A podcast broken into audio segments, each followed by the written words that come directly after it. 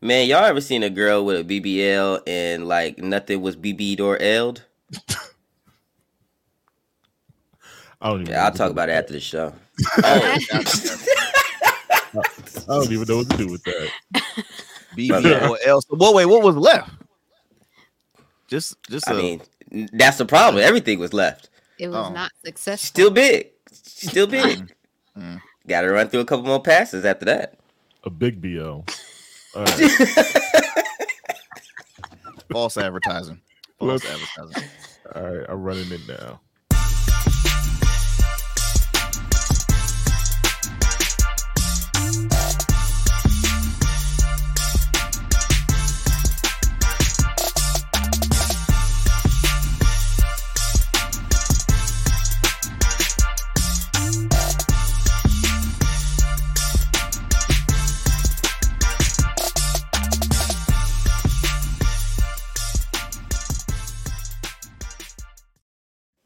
What is going on, family? Thank you so much for tuning into another great episode of In Your City here on WNSB Hot 91, the soul of VA. Look, you're joining with your favorite crew. I'm your guy, Arrington Gavin. With me always is my family, comedian Syrok Fox. Yep. We got Hustle Queen, Miss Michelle Young, Hey. and our awesome producer, Mr. Cam Golly. Yo, yo, yo, yo, yo. Fam, what's going on with everybody today? Doing good, man. My brother just woke up from his coma. I'm pretty excited. I'm actually sending him a song we worked on as we are working unprofessionally. So uh, there's that. Well, that's a blessing, man. That's a blessing. That's he's awesome. good. Yeah. Yeah, yeah, yeah. That He's is been in a coma for five days, man. So Wow. we've been pretty depressed Wow. around here, but he's good now. Okay. Well, man, we Wow. like, like like I said, great praise report right there. We gotta clap it up for that. Great praise report. Great praise Mhm. report. hmm Yeah. Man, Michelle, how's how you doing, Miss? Doing good. Just just working. Showing up on time. showing up at wrong, showing up at the wrong place at the wrong. No, I'm joking. I'm joking. Ken, what about you, brother? I'm good, bro. I'm good. Man, Well, look, y'all. I have got to. Did y'all watch Club Shay Shay the the, the episode with Katt Williams? Did y'all watch? it? Not, not in its entirety yet, but I I, I watched the say whole two hours. I- it's three. It's three. It's three. Oh, it was three? I didn't even notice. I watched yeah, the whole yeah. thing. It It's like was show. juicy. So Yeah. for for those who are uh, unfamiliar with what we're talking about, look, you need to stop living under a rock. It was one of the most viewed uh, Club Shay Shay episodes of all time. I'm talking Not the one first of nine. the, the most. The- It was. correct. He passed everybody up in a day. Yep. Mm. It's crazy. I know the first nine hours it was like a million and a half views, and I was just like, okay. Oh, Shannon's it's at the 12 only one. million now. That is Wow. crazy. That is It's crazy. at 12 And Well, that was the last time I seen. That was the last time I looked. So I haven't Wow. looked this morning or last night, but it was That 12 million crazy. So, so, so Club Shay Shay uh, is hosted by Hall of Fame uh, football player and media personality uh, Shannon Sharpe. Very successful podcast where he sits down with public figures in entertainment, sports, you name it. And a while back, he had Katt Williams, comedian, actor, well known dude. And Katt just went off. He was, I mean, exposing everybody, and we people were so confused. I mean, at least I was. I'm like, where is this coming from? Like, he mentioned Ricky, he mentioned, I mean, who else? Rich? Kevin Hart, Steve Harvey, Cedric Entertainer, uh, Faizon Love. Nope, nobody. Everybody was, was like, nobody was safe. Nobody was safe. Use a fat face online is probably one of the most. Is going to be one of the most used sayings of 24. I'll guarantee you. We're only a couple days in. Use a fat face online is my new favorite. Why you BSing line? One that got me when he's like, Cedric doesn't even have a special on Tubi and I Netflix. love that. I'm like, oh, It's like, let me say that again. oh no, he said Netflix first. Tubi was second. That's why it hit harder. Netflix or or Tubi. Tubi. And then the man said, I was about to punch him in the gut, And I I was on the He was floor. gonna Yeah, pop that belly. I'm telling you, What? this dude. he is probably one of the funniest dudes on this planet. but but I gotta ask y'all, like, what was your first like thought process, you know, of the you know clips you watch or the, the show you watch? I'll start with Syrok because you you know you watch it watch the whole thing just like myself. What was your first thought process, especially being a comedian professionally as well? What was your thought process? um, Well, Katt Williams is already known for being one of the realest comedians in the game. He is what, if you were a, a, rapper, you would call him an independent artist. And he is one of the highest pinnacles you can reach as an independent artist. I follow those same footprints, uh, those same footsteps when it comes to comedy.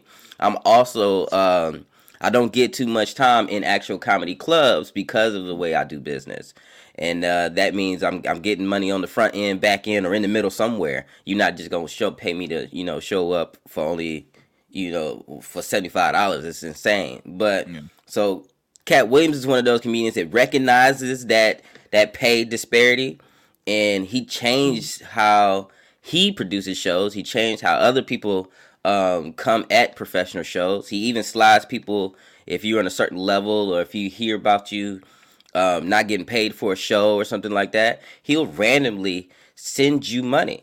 And, uh, you know, he's always had one of the top dog reputations in stand up comedy. And I think people need to realize that when we speak on him today and when other people, you know, debate this between the, the comedians in this world, everybody know who the real is. When mm. the ones who's up and coming, the B list celebrities, the Z's, my my status of celebrity, everyone who's in the comedy game knows exactly who's the top dog, and then like he said, who uh, had to take a few shortcuts to get to the top. Like I said before, though, I mean, I go to Diddy's party. I, am going. I'm going. So if Diddy, you watching?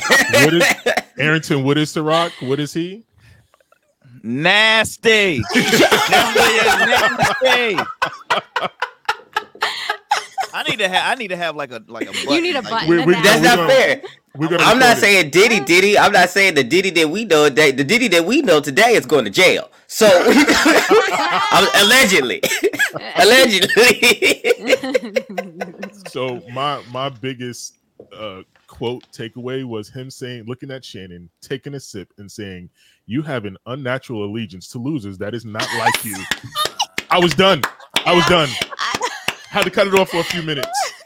That's how you knew he wasn't lying. Holy crap. was absolutely done. there were so there were so many quotes. One that I jotted down was when he said, "Losers are not allowed to rewrite history." I'm like, ooh, ooh. Mm. I said I gotta write it down. Syrok is always talking about bars from comedians and just people in general. He was dropping he consistently the lot. whole interview. But we we would be remiss if we don't discuss like he he talked about like all the good stuff and all the calling out and all that, but the man was doing a lot of lying too. He was. He was. He was. The man was seven years old in college. It's crazy and not making a single headline. he didn't make a three years old. I had a great reading level. I read about three thousand. Not. And, um, that man didn't make a front page of a news cover. He didn't the the college didn't say like, "Hey, this is our first seven year old alumni." no, we would have. My man said he saw doctors. It was like, ah, this ain't for me. Literally in my head, I'm like, first of all, what this was a guy that got you know beat by like a seventh grader. Like we all remember, and like he was tussling. First of all, hold, hold, hold, hold, hold, hold, hold up, hold up, hold up, hold up. That team is bigger than me and you. Don't play like Hey, don't do that. Like, I hate when people. Come on now. That boy was big. Now he wasn't heavy set, but that was a big teenager. He, Man, he, that give me a run for my that money. Perm wasn't even fixed. That perm was. he was. He was in a Cobra Clutch talking about young man. I'm a celebrity. and then on top of that, it's like I've been, you know, he said I've been in jail 30 times. I'm like, this man is no activist. The only people I know that get arrested at least 30 times is activists. What like like we have to understand like oh, not only was he controversial, but he's had he's had his you know he's had his issues, right? But you know, to him, wrong. What has he been arrested for that stuck? He's never been to prison. He's been to jail. I've been to jail, and my record is clean. I don't have a single times, mark on my thirty times. 30 times is right. Think about how many times we've we've accused Katt of being on crack. How many times we accused Katt on being crazy, da da da da da, da, and when really he just got caught in a situation that anybody could have got caught in. He hasn't. Mm-hmm. He doesn't have a substantial record. You can make that face all you want, but he ain't got convicted of nothing. Like I said, thirty. Look, three times okay, four maybe. 30? Nah. What has he? What, does he do? what's the- what's the- What did he what's go to jail for? He What do you go to jail for? Three times. I don't know. I'm just But you was there for said- 30 times. Real? 30 But I'm saying he had. I mean, it might be more than that. He might be forgetting It the times he got thrown in the paddy wagon. But the point is, there's no charges that's sticking. Like he's not. He's never been to prison for longer than. He's never been to prison, and he's never been to a holding cell longer than anybody who had to go to the back and get sent to jail, jail, like uniform jail. He got sent to a place where you still in your own clothes. So and if there's no charges, if the, his record is clean, if every time he gets, you know, thrown in jail and then they say, sorry, my bad, whose fault is it really? He's not as crazy as you think. That's why I'm on his side.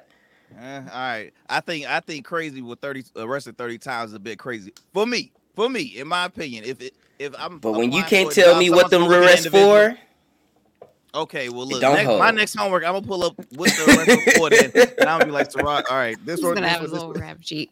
gun charges. You know what, Michelle? You know what, Michelle? You said what? Most likely gun charges. If you a comedian, Mm. the most thing you probably gonna get is gun charges. Uh, cause we carry we Take carry everywhere you. we go. Mm-hmm. That would make sense.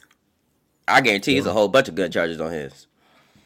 Could be cool. Michelle, what was your what was your thought process? Oh, what was your thought process? You know, while you were watching this uh or seeing some clips?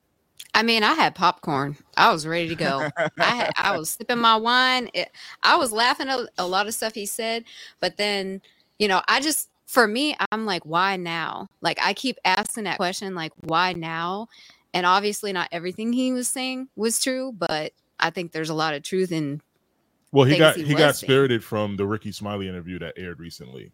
Yeah, That's people what- brought up his name. tipped- that's what tipped him over the scale. Oh, so that's what. Yeah. Mm. Mm, People kept bringing him up, thinking Katt Williams wasn't gonna say nothing, and we were all kikiing and laughing at Why these would they jokes think that people that? were sliding Yeah. because he's he don't do interviews like that. Katt Williams don't do interviews that much. yeah. that's what was so shocking about it. I was like, Katt Williams doing. He did an interview. Well, look, look, fam, look, fam. We gonna continue this convo on the show with Lil. It's about that time for one of our favorite, well, our only favorite segment here on the show. it's time for Syrok. What you think? Attention, please. It's, it's, it's time. It's time for It go down in the deal. It go down. It go down. It's time for Syrok. What you think? All right, seven five seven. I woke up late. I'm a little groggy. I still got the eye boogers in my eyes, but guess what? I'm gonna spit a few bars for you on this glorious Sunday afternoon or Saturday. Or I don't know. When, I don't know. I don't know what we doing today. Anyway, um, every comedian worth his salt, unfortunately, has had his jokes stolen before. There, I'm telling you, if you reach a certain level, there is not one comedian that's on this level or beyond that has not got a joke stolen. That's just how it is. The game is rough out here, and people will take your material across the country, repeat it like it's theirs, and then when they come back to you, they look at you crazy.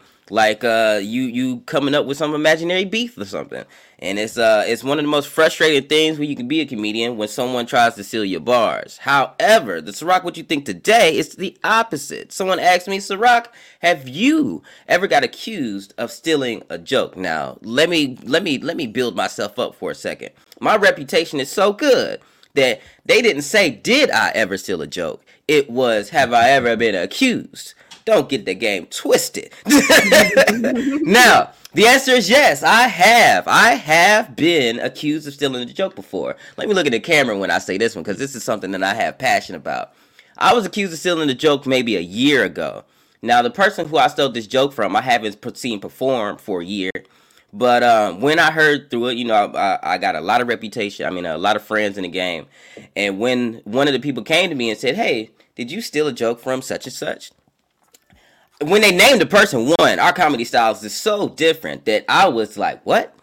And immediately, this is something to me is one of the biggest, you like red flag, get them out the game type things that you can be accused of. Stealing a joke to me is like whoo, it's a big deal. So if I'm getting accused of one, oh my goodness, I'm going to find out who it was, what joke it was, uh, uh, when do they think I did it, where it's at, anything like that. So when I found out who accused me, I went to their very next show that I knew about.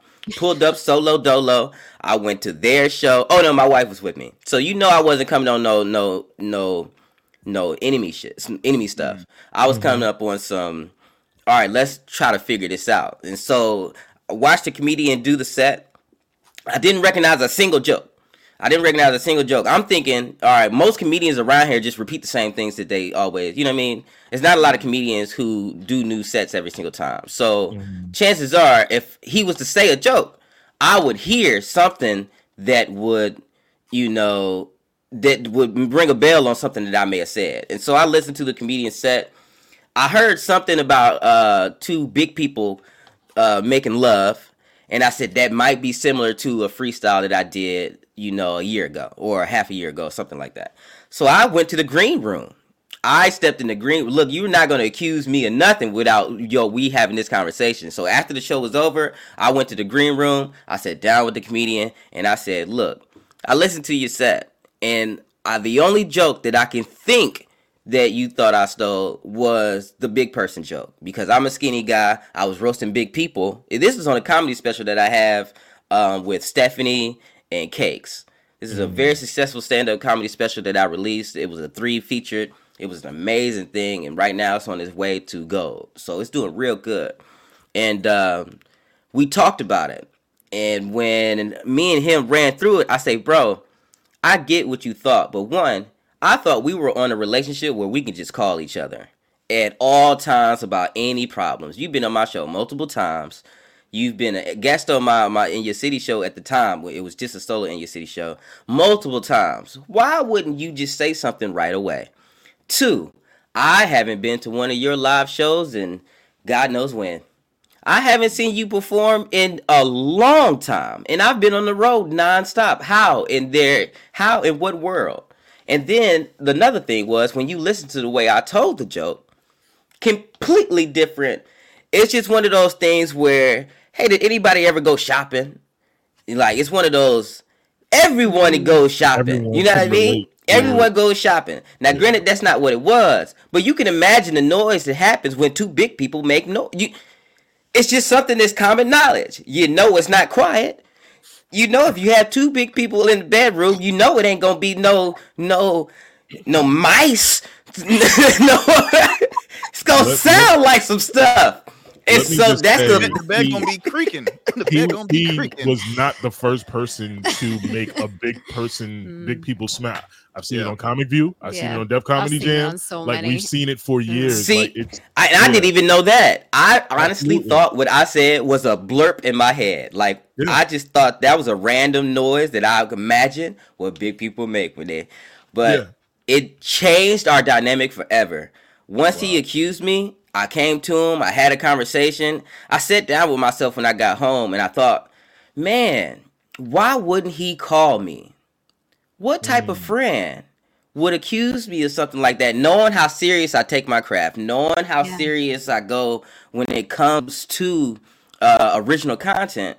Why wouldn't he call me and ask? Yeah. And I can explain exactly my thought process when it came from. And then he could have said when he said the joke, and I would have been able to, to, to- like when he created the joke, I would be able to tell him, "Sir, I haven't seen you do stand up since this last set." That was mm. that was a long time mm-hmm. ago. How would I mm-hmm. steal something I've never seen you perform?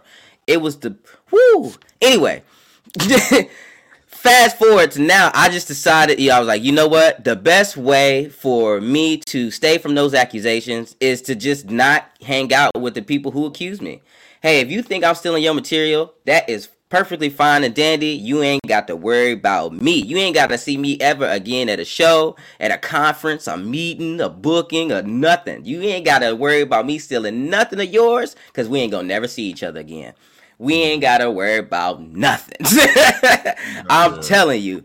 It's just, and I don't know how y'all feel about if someone accuses you of stealing content, but for me, that is how I feed my family. That mm. one accusation could have ruined my career. Now, granted, I don't have enough weight in my name for people to be like, Negro, please. But what if it was somebody more famous? What if it was Yeah. somebody like Cedric the Entertainer who copied a joke after me or did a joke that's similar to mine, and then they see me, and next thing you know, he stole a joke. That can ruin your career. Cedric the Entertainer is not going to get Like, yeah, the old school people are gonna book them. You know, like you got the Q Dogs, uh, uh, special events, and you got Mhm. you know college events where the uh that's led by the older alumni. So you got those older people who's going to book said because of history. But this younger generation, these younger promoters, these younger show producers, they're not going to book said anymore because of this event. He can only get shows off his name now, not from off the strength of his comedy. People might argue that, but that's just facts. What do y'all think about content stealing and the accusations that Katt threw around? So he he he showed a lot of proof of it, and and you know the Mhm. internet sleuths got on it right away. And, Yeah. Oh yeah, they the Mark showed- Curry and everything. Oh Yeah. yeah. absolutely, absolutely. Um, I mean, we can go back to Carlos Mencia, uh, who basically got burned in the comedy game because he was stealing. Um, but the story he st- he told was he thought that was just like a way of the ro- world rite of passage because I think someone took something from him, so it was like a pay it forward type of thing. So it's it's really interesting to see how the the dynamic changes when we're talking about different segments within the, the world of comedy. Um, I would think that it would be frowned upon, just like stealing someone's lyrics or Yeah. anything a- a- along those lines. Like your comedy, in my opinion, should be something that's near and dear to your heart, something that you your struggle, your wins, or whatever the case may be. So, like for you to look at someone else and say, "I'm going to take that, I'm going to remix it and make it a part of my set," I think is corny. Uh, but that's just my personal opinion.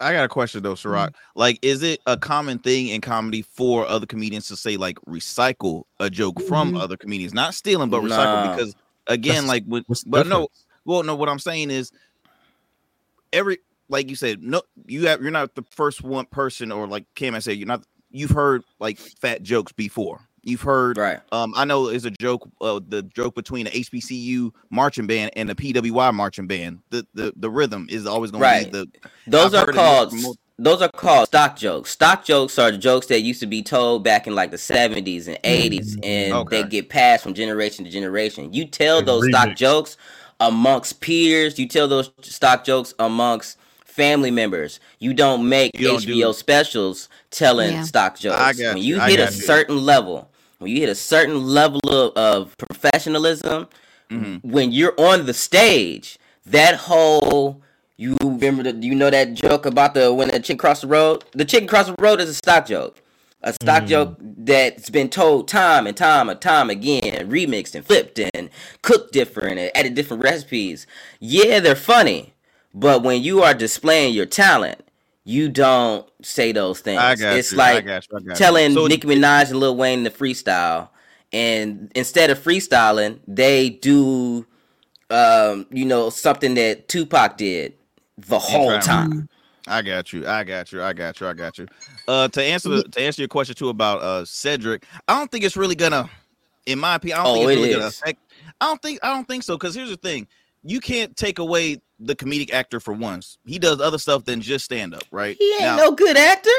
Hmm. the neighborhood is like one of the highest rated shows on CBS right now. Gotta check it out. The I ain't never seen the neighborhood a day in my life, and I don't know not one person in my get dem- person that say demographic so. that watch it. I well, let's Like I do a poll. I guarantee you, nobody in my circle besides you watch the neighborhood. Cam, have you ever seen the neighborhood? I just found out. Michelle, have you ever seen the neighborhood?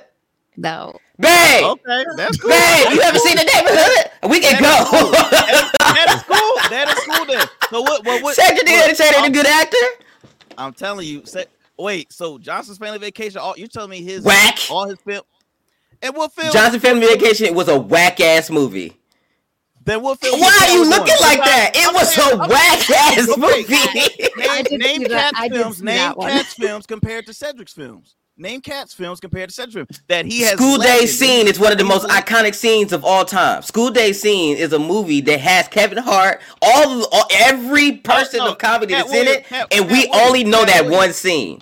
Katt Williams. Katt Williams. What other what other films has he's been a lead actor with that he's led in? Not First Day. First Day he was a supporting actor. Uh, But uh, his Friday argument is he's not getting those lead parts from black producers because he's not playing those Illuminati games. That's his whole grief. That's his whole grief about it. He's mm-hmm. telling he's his whole interviews about why he has to go independent and make his own money a different way because it's a clique of people who's on fake stuff that keeps him from produ- from being in lead roles. But every time you see Katt in a movie, it does multiple millions of dollars, and you only remember his scenes. Money Mike is one of the most e- iconic comedian actors of all times, and we know every line that he says. I- A pimp I named I Slickback I still is- think pe- people are not giving in China right now. In China right now. true Credit in my in my. He opinion. I'm just sucks. Cedric sucks. This is coming That- from an original opinion. comedian. That okay, It's- and that's his opinion too. I'm just saying, Cedric. You like you like who Cedric stole from. That's who you like. You like the original people who the content fan. came from. I'm a cat fan. I'm a cat. Fan. I'm sure you are. I'm But you're giving credit to New York. He was Cedric for not writing. You're giving credit to Cedric the entertainer who ain't entertaining. He ain't got one good song. He ain't got one good acting bone in his body, and he ain't got Well, one okay. good solid joke that belongs copy to him. Cat, copy what Cat's saying. Like I said, This is before Cedric- every comedian knows this. Before Cat said this, this is a known thing, bro. You're not giving Cedric credit. So For mad. what? Stealing? I am getting him credit. He's been a bitch nigga for a long time. That Y'all just crazy, finding bro. out. You are killing the me. radio. You are killing me. on You are radio. killing me. Oh, on the radio. Like I said- because it's like how come it's like people are telling him that his favorite Cedric's hit I guarantee you, your favorite joke of Cedric the Entertainer does not belong to Cedric the Entertainer. Why would I give him I credit? don't have a favorite joke. All I'm saying is you're just saying he's completely not talented. You defending a person you don't even know their yes, you're jokes. telling me Cedric is not talented at all is to me complete No. bull. That is complete. No. bull. that's my opinion. That's No, you bull. can't be talented and steal. Complete. You can't be talented and steal. What has he done Okay. originally? I will give him credit if you can tell me something you like of his that's original. If you can't, I'll win this argument. I'm sorry. If you can't name something that he liked, that you liked, that he created, okay, we've proven once that he has taken a joke from Cat. Okay, but how do we know that there's that's their original content? How he I'm stole a saying, joke from Mark Curry. He stole a, cor- a joke from. Says But who? I know the jokes. No, not just. Let's leave out Cat. Mark Curry's joke that he stole. One. The joke from joke the stock What joke that he stole. What joke was that? What joke was that? That he stole from The Mark Curry joke he stole was the fro joke. The Afro joke that Sid Cedric told is a is a joke stolen from Mark Curry. The joke, the stock joke that we was just talking about, that stock joke that got him on his special in the first place was stolen from a TV sitcom. The joke where he was talking about bubblicious, bombinicious, that's one of people's favorite jokes of big one. his. Yeah. That, That was, was a stolen. Big one. He did that joke almost Yeah. verbatim. He got that from That- and that- designing women from uh, Designing women, that's it, and Yeah. that was one of the biggest jokes of his that he got a stand up ovation, uh, ovation Well, I on, don't and know he what did it designing- I don't know what designing women is. I don't. I So how are you arguing against me? And I'm giving Well, you what? I proof. wasn't born when that show was out, dude. You forget there's an age gap. But I'm that- telling you, that- I'm that telling you that the reason that you like him is that not you he stole, bro. You're, you're all I'm defending. saying, all I'm saying, I'm just saying to say he's not talented is to me is a little harsh. Okay, he stole jokes, but you're saying okay. Then Milli Vanilli is talented. Hold on, I I ain't never heard I ain't never heard of freaking uh uh neighborhood. The show is like on seven seasons on CBS. Y'all probably don't watch CBS shows. I'm just saying he still make he is still making making his money. He has been in Milli Vanilli should be platinum, y'all. Milli Vanilli should be the most. No, and according to him, Don't They forget absolutely- according to him, my- Milli Vanilli is the most talented group out performing. there. One of them is still performing. One of them is Someone performing else's today. songs. Someone else's No, songs. No, I'm just saying he This is- still has this a is right. getting very No, no. I'm not saying he's still he's playing other people's songs. I'm saying he is still performing, doing stuff. There's still a crowd that enjoys that. Say, hey, look, he's a talented cat. Let me continue to support. Fuck them people. Fuck them all. All right, all right, all right. Fuck them all.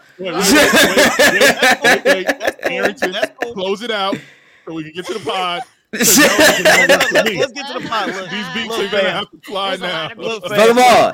If you don't get hold up let me- let me let's close it. let's close it. let's close it. Let's close it. Let's close it. If you don't do original jokes original content original anything you cannot be talented. I'm sorry. The only thing you good at is stealing. That is it. That is Okay, it that is it. That's it. Okay. Are we in? Are we? All right, Close it out, y'all. Arrington. Be, like close the sure- show. all right, yeah close the show out all right.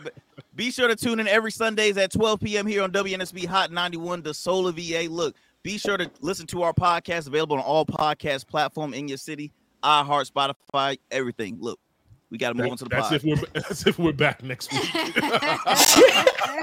All right, are we are we in the pod now? Are we in the pod? Yeah, Yeah, cause this Okay. nigga tripping. Hold on, hold on. This nigga is tripping. Hold on, can I This nigga is tripping. How can you give somebody credit for thievery?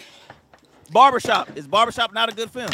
I'm He didn't write a single line. He didn't write a single line. He didn't write a single. Ver- he didn't write a single. He didn't write a single thing. Barbershop not a good film. Was Barbershop not a good film? That's all I asked. It was good. It was but- good. but Did people enjoy his character? Bump if he didn't write his own song. Did people enjoy his character? Yeah. In I, I'll say they did. Yeah. Okay. Yeah. Okay. So you you just gave the gentleman credit of being. So I'm not was- I'm not gonna go as far to to to Arrington's point. I'm not gonna go as far as saying he's talentless. The man does have talent. Now, on the actual stage of comedy, yeah, if you're stealing jokes, then that steals from the whole premise of what you're supposed to be doing. Because you're supposed to be cleaner, speaking to your Soul Man, experience. Madagascar. I mean, the But- it- you don't have to enjoy the film, but the man has he has a caliber where he's truly showed showed his talent. I'm Never again, felt like that ever. When you know the and that's- truth, but that's- when you know the truth, opinion. you That's just don't opinion. feel like I- that. I, You- respectfully disagree with that. That's okay. If What I you go saying? a comedy show though, and I hear a joke that I've heard before, I'm gonna be like, It's a turnoff. Absolutely. I'm gonna be like, why are you? Well, and the reason why why I brought up the HBCU joke was because I've heard a comedian say that on. Uh, he came to my um.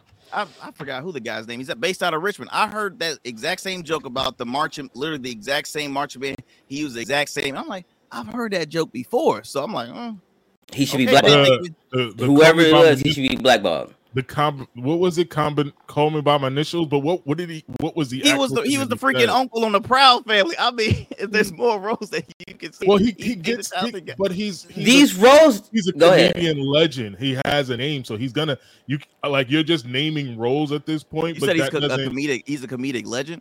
he's yeah he's a legend he- he's a I legend wouldn't- in the sense that he's a he's a he's a one of the forefathers or Mhm. founding fathers of how we look at comedy today in in, in you know in black in the black community i, I give him and that. what I that's why he's it- getting these roles he got those roles from his stand-up comedy skill, right?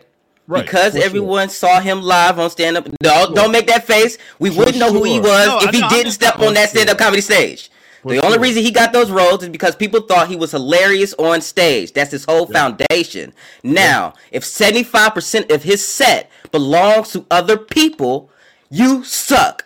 That is what I'm trying to tell you. You don't deserve those roles. He don't deserve to be on Johnson Family Vacation. He don't deserve to be on these these school whatever. Like you can name all the things that he named, but he got these parts because he became an icon on stage, and he became an icon on stage from stealing. Every comedian knows this. Every comedian worth his salt that was born in 1990 or further knows that Cedric was stealing. And nobody called him out from it. It wasn't my place to say anything because one, I'd never meet him. I turned down any show that it was offered to me from him.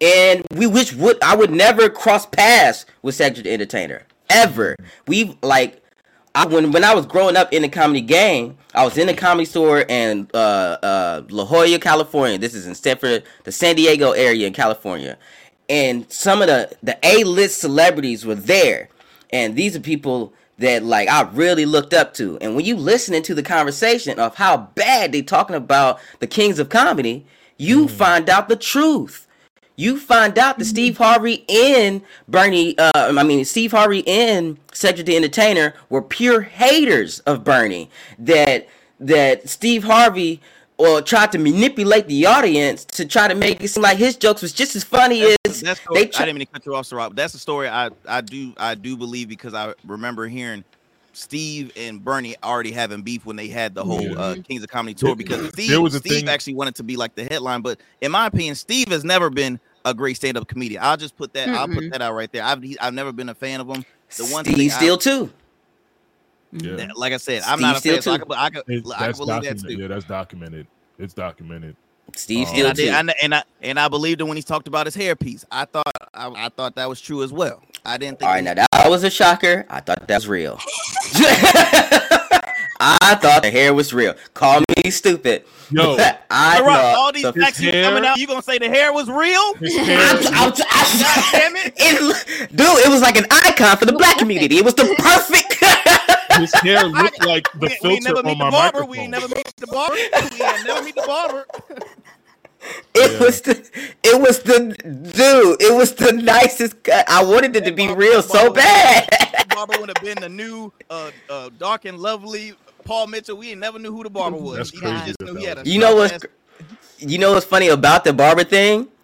Uh, other barbers have came out and said the only way, the only way a barber can be pulling in six thousand dollars a week, cutting three times a week, is if you were maintaining a man unit. That's the only mm. thing that costs that much uh, to maintain. So, So, he told on when. Steve told on mm. himself, every barber knew after he told that story of how he paid six thousand dollars to his barber every week, and people were like, "Well, if you're doing that, that means you are de- you you are maintaining a piece. Like you got multiple hair units that you are yeah. you get." look, look, let's let's definitely talk. So we in the pod right now. Let's talk more about the Katt Williams uh, on people that he called out. Right. So he called out. Yeah, yeah, yeah. Uh, talking about Tyler Perry not being a versatile actor. I think he it was somebody else. I don't I don't know if it was Mark. He was just talking about the whole wearing putting on a dress. Ricky Mark- Smiley and Tyler Perry aren't good in men roles. Yes. Which is a said- fact, he too. Said, he said Martin um told him that when I come back, Mhm. I'm gonna put you in a role. Um, and that role was Big Mama's house too. Well, he was like, Mm-hmm. Yeah, I got you, you my OG, blah blah blah. When he got to read the script, it was Big Mama's house too. Now, this is where the story gets a little he he was like, nah, you know what? Give that to Brandon T. Jackson. Like I, I, I don't Which know how true that awful- part of it is. It was an Like, awful movie. Like it was the third Big Mama. That was the worst one out of all of them. And it's funny because Brandon, there's a video of Brandon T. Jackson basically saying that that film ruined his career. regrets I wanted to say, he regrets it. I want to say like, I, that wasn't the only thing that ruined. But his if if, Brandon if T. you were if you were where you were in Brandon T. Jackson's career and you get a look from like a comedy god, like I, un- I said no. I'm not saying that I would have done it, but I understand, especially based on where he was and the ki- type of movies he was in. I I get it. I get it. Mm-hmm. You don't go from action you don't go from action movie you know like he he was a supporting action movie guy to Who? the hinch Brandon T. Jackson was an action movie. You're you're not you're not considering Tropic Thunder an action movie, are you? Oh, I forgot about Tropic Thunder. That was a good one. I was just making sure. that was a good one. That's an action movie. No, it's not. yes, it is. no, no, no. and, he, and he played against, look, and he played an actor that was blackface too. Uh, uh, what I'm just a dude Down? playing a dude playing another dude. That's a good. That was It's a lot of guns in that movie. What a- he was in Roll Bounce. I remember Roll Bounce. He was in that one. That was probably like so the nine- movie, to me, the movie that was about to cross him over, the movie why he shouldn't have did Big Ma- uh, Big Mama House was the Brandon T. Jackson uh, Lightning Thief thing. Uh, I mean, it's not called Oh Brandon T. Jackson no, Lightning Percy, Thief. Percy Jackson. Percy Jackson. Percy Jackson, yeah. So Yeah, yeah, Percy yeah, yeah. Jackson and the Lightning Thief, and then Percy Mhm. Jackson Lightning Thief Two. Yeah. So or Yeah. Trident or something like that. I'm probably messing up the name, so don't don't yell at me if people listen. But Mhm. he did those two movies, and they were huge, multi-million dollar uh, um, Yeah. f- funded movies. Sleepers. I don't know how good they did in the box office, but for a comedian to land a role like that, you would regress if you do a movie like Big Mama's House Two or Even Three. with Yeah. Martin though, because that movie got a. There's huge no way I would have did that role. There's I no know way I that- would have did no, that no, role. no. I know that you wouldn't have done it, but it was still a huge look for him because that movie was on a main stage platform. I think and he was starstruck. I think he was Yeah. starstruck because if you would have read the script, it was so bad. Like the True, script true, log absolutely. is terrible. I, I still a haven't bad watched the whole movie. I have no Mhm. interest in those type of movies. I don't. That's why I don't watch most of the Madea movies. I can't get with it. It, it just doesn't Yeah. do anything for me. Is- Uh, I don't know. Is it Brandon should have read that that and no. Is it the Yeah. fact seeing a dude dress as a woman in the films? it's so is like the- it's so unnecessary. It's, I know it's just Madea been done. yeah, Yeah, he. he It's it's at this point it's a hack. yeah. A You can look at request. um. Oh, go ahead, Michelle. I'm sorry. No, I say I was just pointing out how he said that's very common. Like he's been offered other roles where he would have to dress like a woman, and Right. you know he's like, I'm not doing that. Right. Like, but that goes Mhm. also can go into another conversation of what we couldn't say on the radio show when he was talking about booty holes. Was- I was talking about booty holes. I was not. No, Katt Williams. Oh, You saw- I'm so used to it being me. You were in the clear He this sir. immediately You were in the clear, sir. Rob, this foot time. Immediately, that's how you know you talk about booty holes too much. That's You're right. talk about booty holes too much. I'm sorry. Go ahead, go ahead. I still feel like there's so much in the celebrity world that is surrounded around sex like Oh, that course. and and so i'm my thing is like these other comedians he's talking about so he's saying he did he's like i, I kept mine intact that's what he said It's but it's sex slash power though, and we you Yeah. have to introduce that power dynamic into it also because I don't think that they're just horny people running around. I mean that's part of it, but another piece of it is I made you do this thing. Now I have power over you. Yeah. So, Mhm. and, and that's that's the easiest and way to do that to another man is have that sexual edge over them. So, yeah, yeah. So, so another name he brought up was Kevin Hart. Now, Kevin Hart. Wait, wait, we didn't he- finish the um.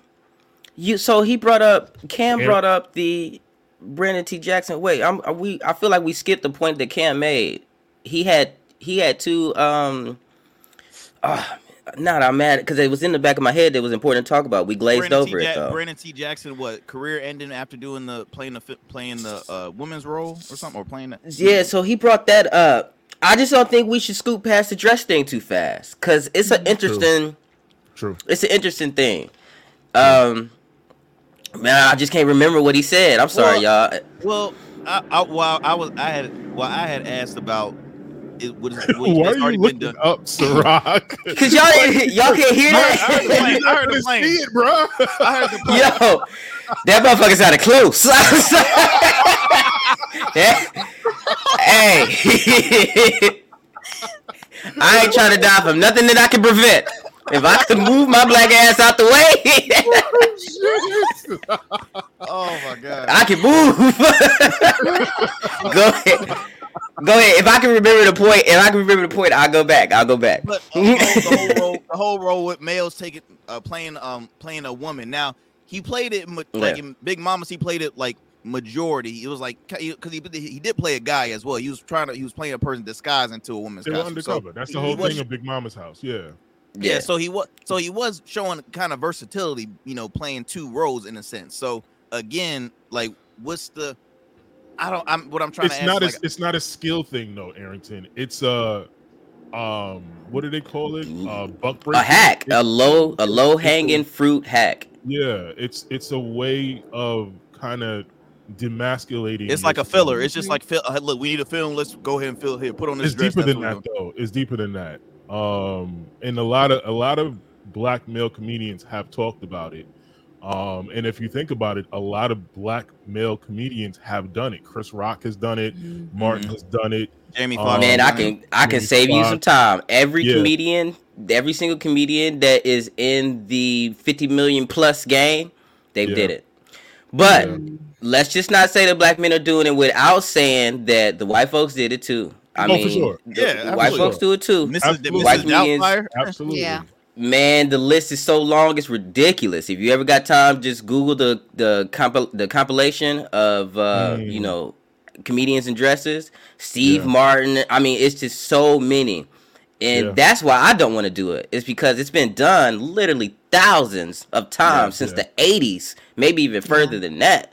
So it's like, Well, I'm Mhm. glad Sarat brought that up though because it was a it was um something that came across my feed of you know people always criticizing like the black the black male comedians doing it or black male actors even Yeah. pulling those ones. They're like, wait a minute, it's been done on you know on, on both sides. It's like Yeah, Don't- there's a reason to for there's there's still a reason. It, it's been Mm. done on both sides, but it I, I just feel like on our side it, it means something different. And I could be wrong in that, but if it feels like it's a passageway of like a some way to disres- like a way to disrespect the talent level. in it's sense you that okay like, to you feel know- like that, but I feel like they do it to white men too. I equally Yeah. hate it, no matter Yeah. Mm-hmm. who does it. Like I equally hate it. Unless you are a drag entertainer, then Right. leave it alone because Right. it's just been repeated. How many times do we have to keep doing this run on joke? It is whack, Yeah. but it and he just talked keeps about happening. even the one role he said that they they wanted to do like the rape scene too, Oh yeah, which Katt even took it yeah. even yeah Friday took it Next, even yep. further. And you know, of course, he was like, "It's not funny. Like it's not funny, but you know, there's deeper meaning behind why they want to do Mhm. you know a race." I don't know if Q if Q if Q was willing to change it. I don't think he was about that. That dem- like I think when he was writing the script, he just probably thought that it was funny, and then when he got it in the the hands of Katt Williams, Katt Williams was like, "Man, on in no situation will this be." Mhm. and he made the scene Yeah. way better. I mean, the scene that they had was tremendously w- better than if he would have got actually raped. He stole He- that. him getting them, yeah, them pliers, Yes. crazy, iconic, Pimpin'. iconic. about to be It would've been- everywhere. right, it would have been a terrible ending if he would have just actually got raped. Yeah. Because where would they go from that? Yeah. Where There's would they go, to go from, from that? there. It's yeah. funny. Yeah. And now he not a pimp no more. No, You can't be a pimp after your booty hole stretched. it's a different You type can't. of pimp. That's for sure. That's a hell of a sequel. Mm-mm. though. That's a hell of a sequel. No, I'm joking. But You on a Uh, stroll.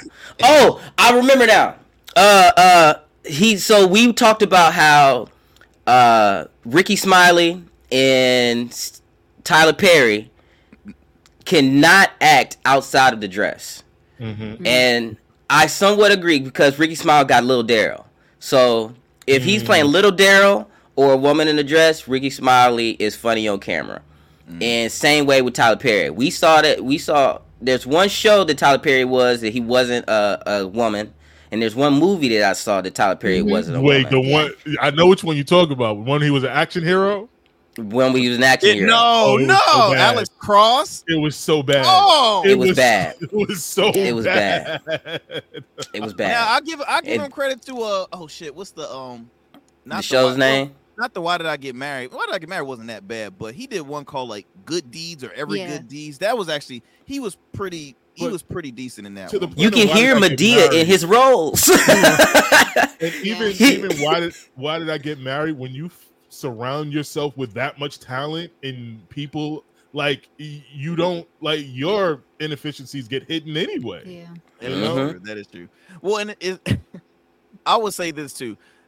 Directors are not good actors because I remember when Spike Lee would sometimes make little cameos in his films and play role. He's not, you know, he's better behind the camera. So in general, like Tyler Perry is really just not that. Now, hey, the Madea role, hey, he it made a millions. That was his Mm. thing.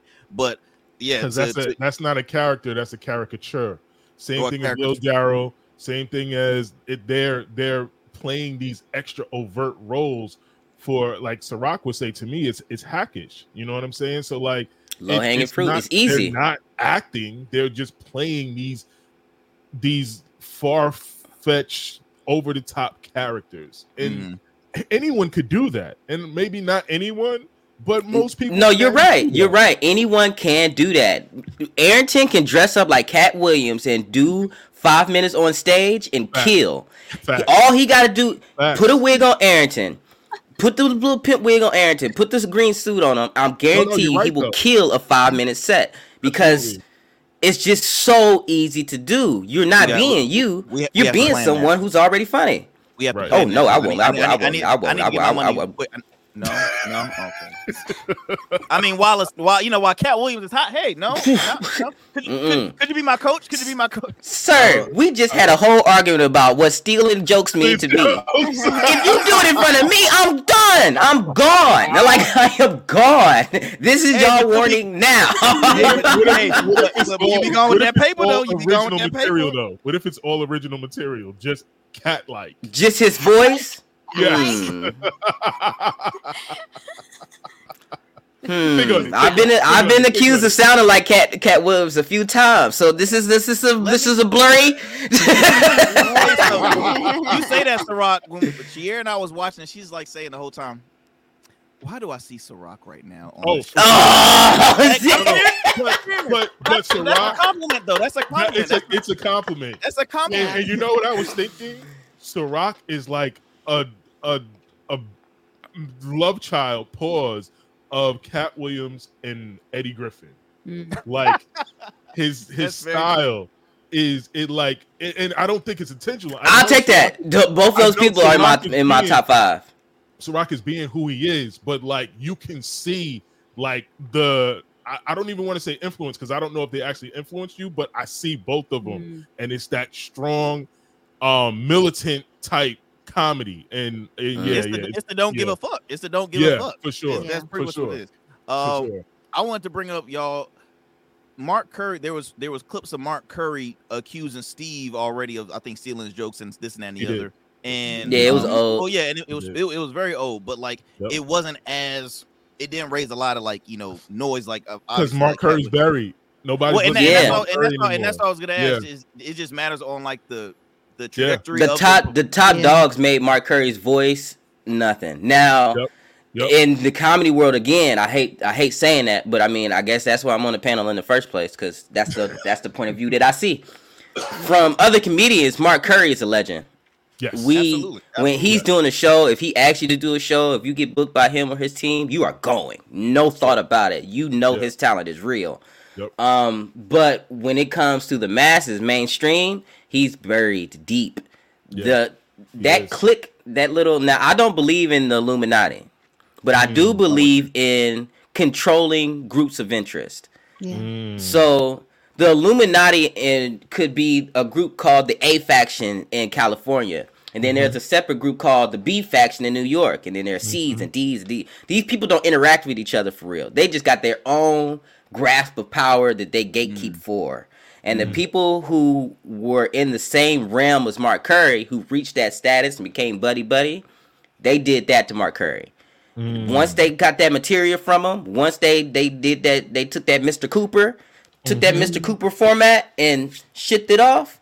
Yep. They made sure his voice stayed. Boo, boo, boo, Yeah. boo, boo. It- yeah. and So I he is think- still a talented comedian. And see, and I never really watched. I'm just now starting to watch uh Hanging with Mr. Cooper, and I'm obviously I'm looking at the years when it mm-hmm. was put out. It was put out before the Steve Harvey show because again, I never, you know, I'm looking and when when Katt said that, I'm like, holy shit, that is true. And I mean, it's Yeah. been it's been done many a times with other performers. Like you know, we all talk about living singles being way before friends, but which one got more, you know, more success and yada yada yada. So show pe- people do it all the time, and it's not fair because again, it's like what you talked about stealing. Whoever got the most jokes. money to uh, throw at the project, really. Exactly, exactly. Which makes me What was you gonna say, Michelle? a legal from a legal standpoint, Syrok, d- is it common for comedians, you know, like in music, if you steal somebody's music, which we were talking about earlier, if you steal it and you don't have permission, you're getting sued. You're paying money. So is that something that commonly happens in comedy as well, as far as stealing? Without uh, incriminating myself, the best way to go about it in the comedy world, unfortunately, is um, we meet personally. Yeah. Um, anytime that I got my stuff stolen and I and I can reach them, I touch them, and uh, I know that's probably not the most mature way to go about it, but comedians ain't got money like that to be delegating and being in court nonstop. Blah blah blah blah blah. It's just every weekend we miss off stage is a lot of money missed in our pockets. And so to go through court and spend all that money that you barely making in the first place, just it's hard to do. Dog, So there's what no it is easy to accountability, do though. basically, Oh no, there is. There is just street law on- and it on gets a handled. non-legal way. So the, Yeah. the funny thing about that is like with music, you can mathematically prove that this song got taken Mhm. from that song. You know what I'm saying? Like That's true. with comedy, you can like it's a it's a proof of concept thing sometimes because it's usually not Mhm. word for word verbatim. Mhm. So how do you prove do you that? know? And and then and then in a sense, how do you even prove that that's your original material? Because you could have got it from a comedy club from some innocuous place in Portland, Right. Oregon that you were just randomly at, and you saw someone do it. Mhm. So it's like and as much as I hate these points, you're right. Yeah. Like as much as these go against my argument, you are absolutely right. Like you are Yeah. right. That, but Yeah. w- a Yeah. lot of comedians on, on my level anyway. That's why we record everything. Everything is not timestamped. I can Right. go. That's why I got Right. so many albums out now. I can go and tell you when I created a joke. I might not Yeah. lo- use it. I might Right. use different jokes now, but it's still mine. I don't Right. care if I left the baby on the porch. It's still my baby. Still your joke. So sure, for sure, for sure.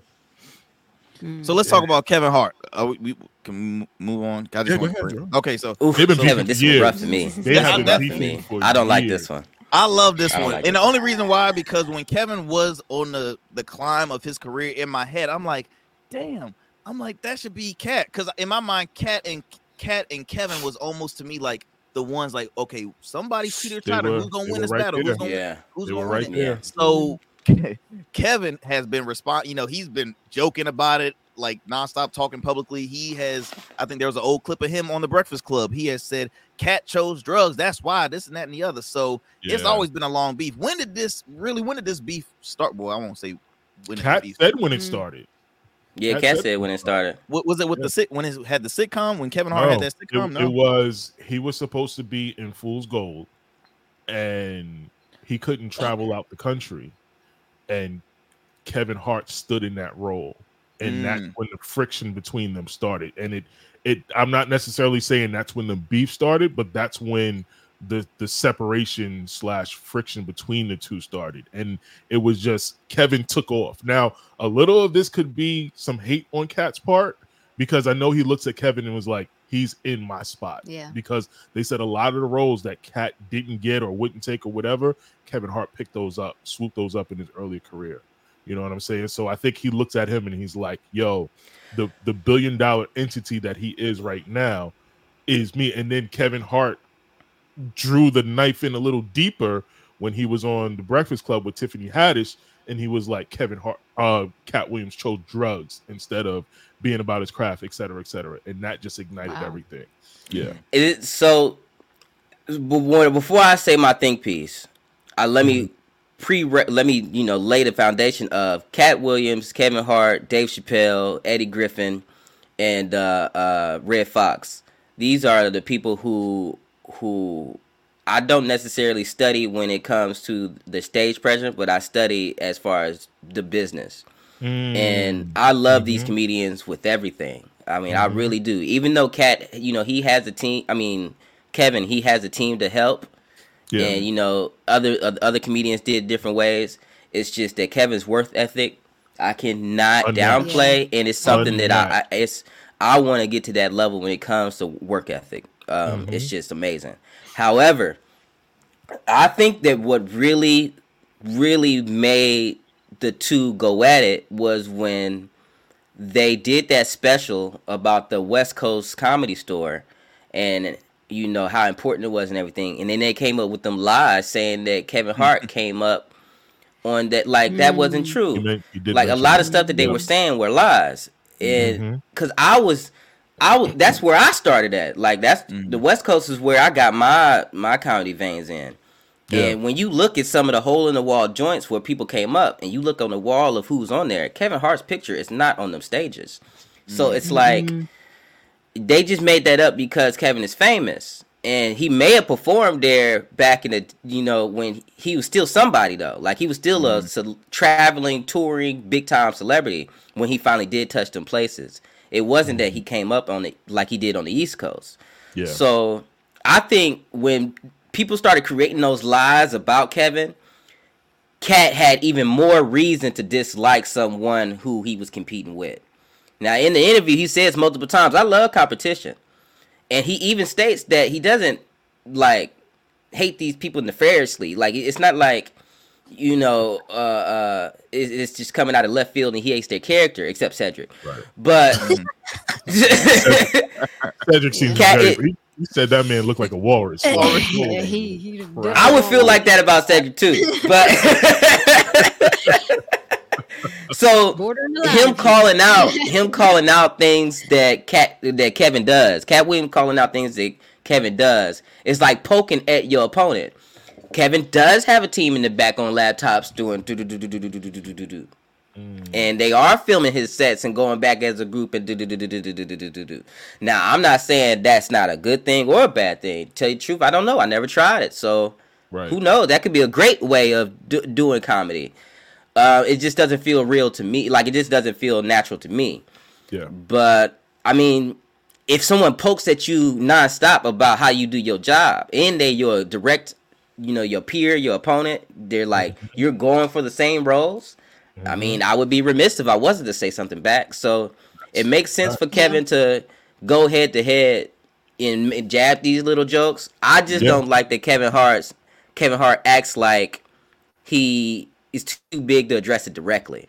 If I was Kevin, and I know this might mm-hmm. be some street stuff, but I would accept Katt Williams' challenge. All them years ago, y'all remember Katt Williams challenged Kevin on stage to a versus. He said we He can book challenged an a arena. things. I'm about to say, what? Right, he said you can can put a ring in the middle, They can a play basketball. basketball court, two microphones, and y'all can rap battle, or we can do it in comedy. Now, Yeah, to me, yeah. if a comedian draws calls me out like that, I gotta go. Whether I lose Yeah. or win, you can't why deny you that Katt he Williams and I, Go I ahead. don't think he, I don't think, think, he'll he- win. he I don't think he thinks he'll win. Uh, Who? uh, Ke- who? Kevin? Kevin Hart. Yeah. yeah, 'Cause I no, know- I don't think Kevin thinks Yeah. he'll win. I don't think so either. D- Is it a possibility that he could? I definitely I- do because first and second special Kevin was something amazing.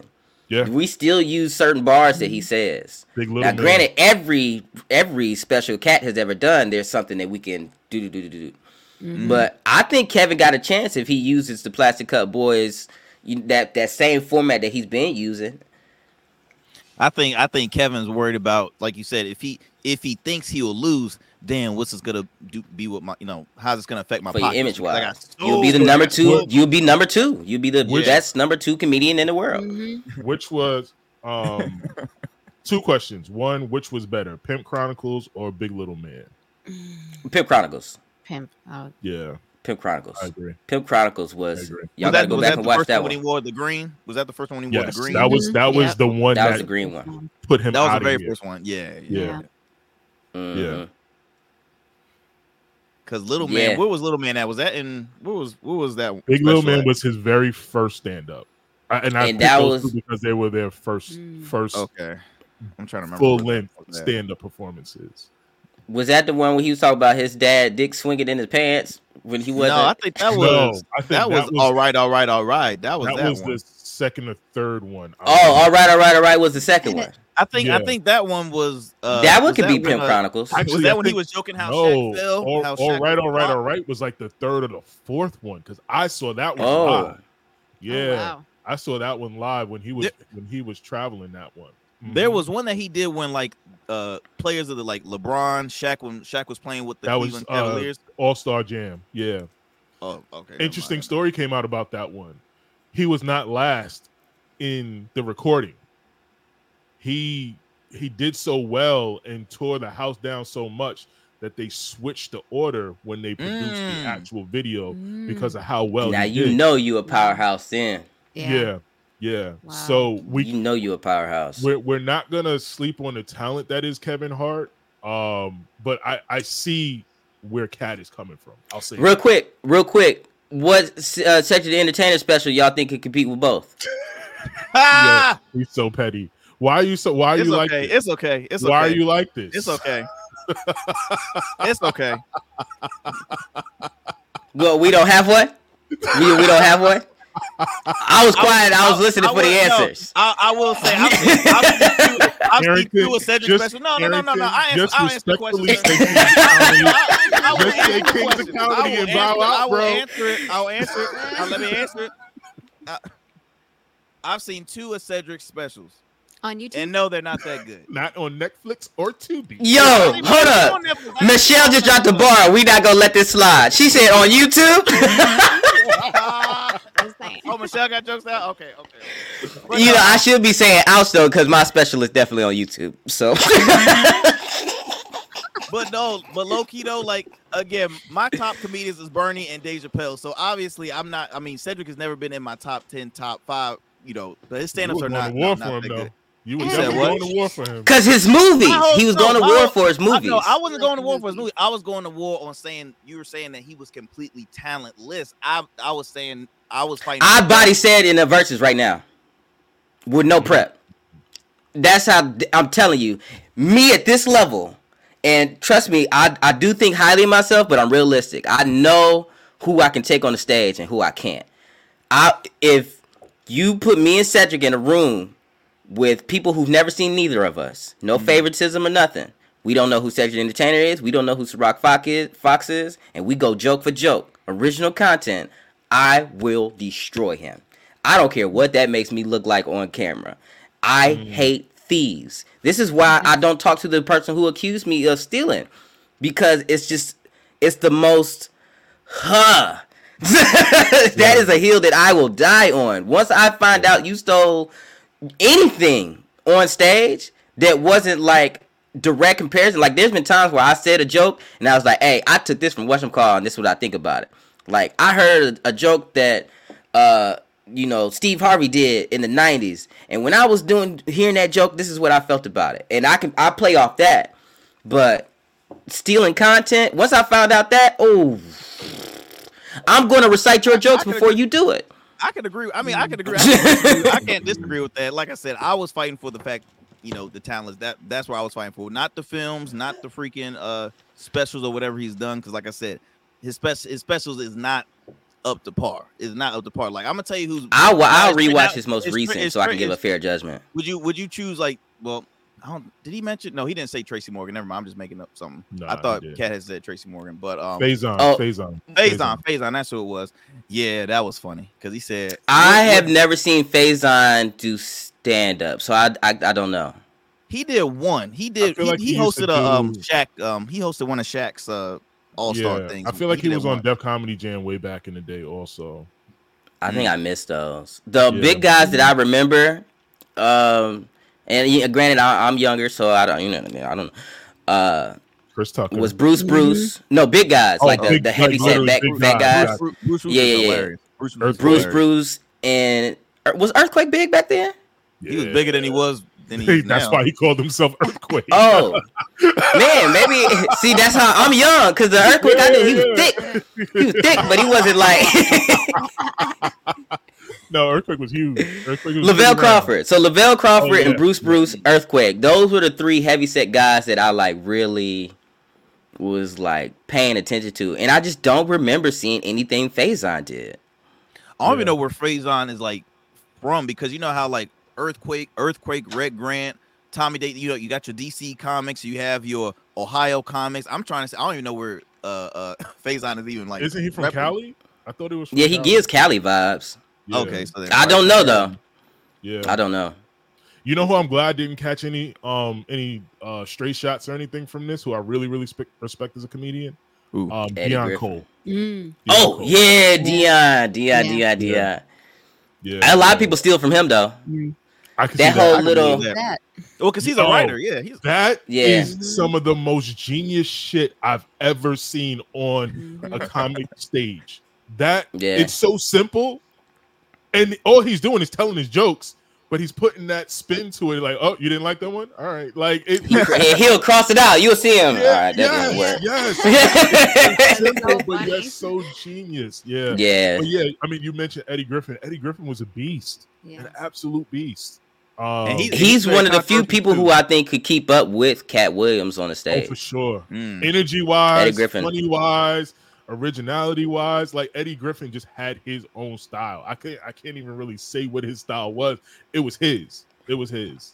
I'm Um, glad. I'm glad he credit DL Hughley because for him to come after Mhm. Steve said, you know, at first I'm like, oh, please don't say DL, please don't say DL, and he was Yeah. like, no, no, I'll never speak anything. about I'm like, thank God, because DL's He one of said my no he's my- DL slander. He is a high thinker comedian though, so a lot of people don't Yeah. don't like him. So Yeah. you'll Who, see a lot of comments on yeah, you'll see a lot of comments about DL being not funny, but it's because it takes too much brain power to Facts. you know, some people go to Mhm. comedy shows just to turn their brain off. Mhm. And Yeah. DL That's Hughley jokes is so multi layered that Yep. you know Yep. That's Yeah. where what makes to me like D, uh, Dave Chappelle so hilarious because I mean I I think a lot with his with his um Mm. jokes like his most he, recent he one- does it he does it in a very palatable way. Like he It- lubed it up. He yeah, lubed his joke up. absolutely. absolutely. Um, but yeah, I agree. He is definitely a- another thinking comedian Yeah. um that I would put up there. He'll address social issues. Yes. He'll address everything. Yeah. Did y'all see his last special? Like his very most recent one? I liked it. I was weak. haven't I liked it it too. I don't know if it was the best one out of the past couple. No, not the best one. But it, it was. I good. said was it. good. I said it like that because um, you saw the comments about it and how everybody was saying how bad it was Mhm. and how it was Oh, like this is just getting sad. Yeah, before I watched it, it the comments about it made me almost not Like it was like, oh my god. Wow. But then when I finally watched it, it was like, man, what are everybody tripping about? This was hilarious. But then Mm. the one of his first jokes, one of his one of his first jokes. I'm not gonna just mess it up, but it was it was hilarious. And then he he said, "Well, if you think I was going to talk about that, you're wrong." And but he was definitely talking about that. Talking about it. But he hit everybody. He hit, you know, people who's handicapped. He hit people who's trans. He hit gays. He hit straights. He hit black. He hit white. He hit That's why I love everybody. He hit Asians. for everyone. which which he's always been doing. So when he gets this heat for bullying and stuff like that, I just never understand it. He's a comedian. Like, uh, I don't know. hmm yeah. So y'all, the question the question before we end this, the question is who else or what are we gonna see now in the state of comedy, right? Like how is this is this gonna put any effect to like some of the names that he had that Katt Williams had spoke about? How is I, Katt I, Williams? I personally don't think so, and and I and I respect Syrok's opinion about the Mhm. whole said thing, but I don't think that I mean said is going to be said. Like now, as far as like booking shows and stuff like that, maybe may may affect them a little, but he's he's already in that place where like they're not going to cancel that show, that CBS show. Yeah. You know what I'm saying? Like he's going to be able to do what he's gonna he does. Ricky Smiley still has his radio show. That's not Mhm. changing. Like I think it's a it's it was a refreshing thing to see behind the scenes of how these things operate and his opinion and him going off. I don't think much will be affected of it. I hope Mhm. it will lead to Katt being a little like getting some things and stuff like that. But who knows? Who knows? I hope it adds accountability to all of them because Mm. they were called out and they can't run away from that. So I guess my hope would be that they take that as all right, that's you need to do better Right. if you want to continue. But people love drama. People love drama. I feel like they're for initially people want to see their responses yeah, in their shows and For stuff. sure. They want to see what they're gonna say. for sure. So, going- oh, go ahead. You go ahead. I was just gonna say people I are was- go- go- going after uh, Shannon Sharpe just for the fact that how he was. Yeah, they're stupid. We're not even so gonna. crazy. We're not even. Yeah, gonna that was crazy. That. I saw not that. gonna that. So Yeah. this is matter, this is though, like- exactly what's going to happen in the comedy world, and I can even check back in with y'all, you know, to give y'all the updates on what's going down behind the scenes. Mhm. Um, so you are sort of right, uh, Cam. Mhm. A lot of those people will be untouched on their syndicated productions. Mhm. So for a while, they'll be untouched for a while. The top folks that he named that were accused and proven, and then everyone else who's on the top who was accused of prove and proven, and proven, not just accused, but uh, Mhm. accused and proven of stealing source jokes. They're still going to have their shows for a little while, but what's going to happen is on the comedy stand-up game in, in on the stages. Oh, my mom is Mhm. calling. One second, sorry, y'all. so on the stand-up stages, the number one spots, the headliners, that's all going to start shifting. Mm. Everything as far as the top dogs of stand up comedy, the best stages you can get to, the best comedy festivals, the best uh uh uh a- as far as this level that you can reach, there's room now. Everything just got shifted. And So let me now ask you, uh, let me ask you this question right there before you move on to rock. Who Mhm. who dictates that? Is it is Mm. it the fans? Is it the bookers? Or is it just a natural it's the comedians. comedian So you got to Okay. understand Okay. the producers for that level of shows Mhm. are the Hey mom, I'm on the radio. Hey, mom. Oh, okay. Hey ma. Yeah, everybody saying hi. oh, hey, everybody. She said, "Y'all here? Y'all High 91, you know 757, the, mo- the second most listed to radio station in the 757. This is my mom. She's talking about my brother. Go. But mom, I'm gonna call you right back. I'm about to start cussing. I'm gonna call you right back. All right, all right. Love you. Sorry, Looking at y'all. me, too- Okay. at me, tell my bro. I do, I do That- that- First of all- First of all, my mom, I don't know. my my mom like fat ugly men. My mom like fat ugly men. That is Oh, is it's okay. that. Oh my god. None of y'all got enough belly. None of y'all got enough belly. for my. I keep on stretching it out. I will keep on stretching it out. How did he do that? Clip that. Clip anyway, no, because the Rob been going after the whole. I'm like, no, it's not time. Damn it, it's not. He said the whole family. Oh, Fair man. enough. Fair enough. I'll pass the message to my mother. Let's see what happens. Oh, Okay. So, so let's let's just put something. So let me go back to Cam's question of you know who decides the the uh the production level. I am getting interrupted. Like everybody knows I'm working now. you, so you on fire right now. man, it's like she heard, she heard, she heard. that's not mine. That's a that's another that's a booking agent. But they ain't got the whole money, so they ain't got the whole thing. They ain't got the whole thing, so I'm not worried about it. They about a thousand short. Hold up, y'all. I'm sorry. The- So, So- yeah, I mean, it, it's it's it's an interesting thought because it's like I, I don't I don't not believe what Rock is saying, but it's just interesting to me how that natural Okay. attrition kind of happens. But I'm, let- it's not, Okay. now you want to like be glued. Sorry. Now I want to go to like every Yeah, time we yeah, scroll down, be like, I apologize. So this is this is how it goes. So there's a tier list in stand-up comedy, right? You have different levels. Uh, a, a quick summary would be you have open micers, uh, paying gigs, featured spots, headliners, touring, and then now you're a national comedian. Like now you're a national, international, A-lister, movies, da da da da.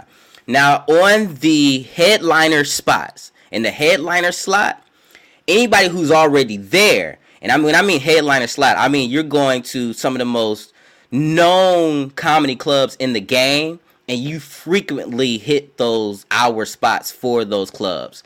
I'm not even there for that level because I don't even I don't even do national chain comedy clubs like that because I don't get mm-hmm. asked to. So mm-hmm. if I don't get asked to, I'm not gonna be in their face to suck dick to do it. And Right. that's the disconnect with my career and the difference between why I gotta go independent like Katt Williams and Eddie Griffin and can't go the same route as Kevin Hart or Deon Cole. It's just I mm-hmm. don't have those connections. Yeah. However, because of the shift, now there's going to be a natural selection of who are we taking from those headliner spots to move up to those movie roles. So mm. there's going to be a graduating class of new comedians that you're going to start seeing in these prominent movie multi-million dollar projects. Now what that does is makes a gap for the new you know headliners, people in my mm-hmm. position who mm-hmm. goes around touring and da da da da da. Now all of us are starting to get looked at for these major chain headliner spots. Mm. And we all shift up. And that's kind of how it works. Eventually, once those main headliners get picked up, you'll start seeing people's shows get moved out the way. You'll start seeing Ricky Smiley get replaced. You'll start seeing Cedric the Entertainer get uh, less acting gigs. He might have what he currently have, and they might ride that out. But his show won't get re it won't come back with another season. Now that might happen this season or next, but I promise you it's going to be ending soon. And if I'm wrong, I'm wrong. But I've been right about this so many times. We done seen it so many times when Right. a main star celebrity, as far as the stand-up comedy game, is proven to be fraud, they get out of there. They mm-hmm. are gone. You don't know what the hell happened to them.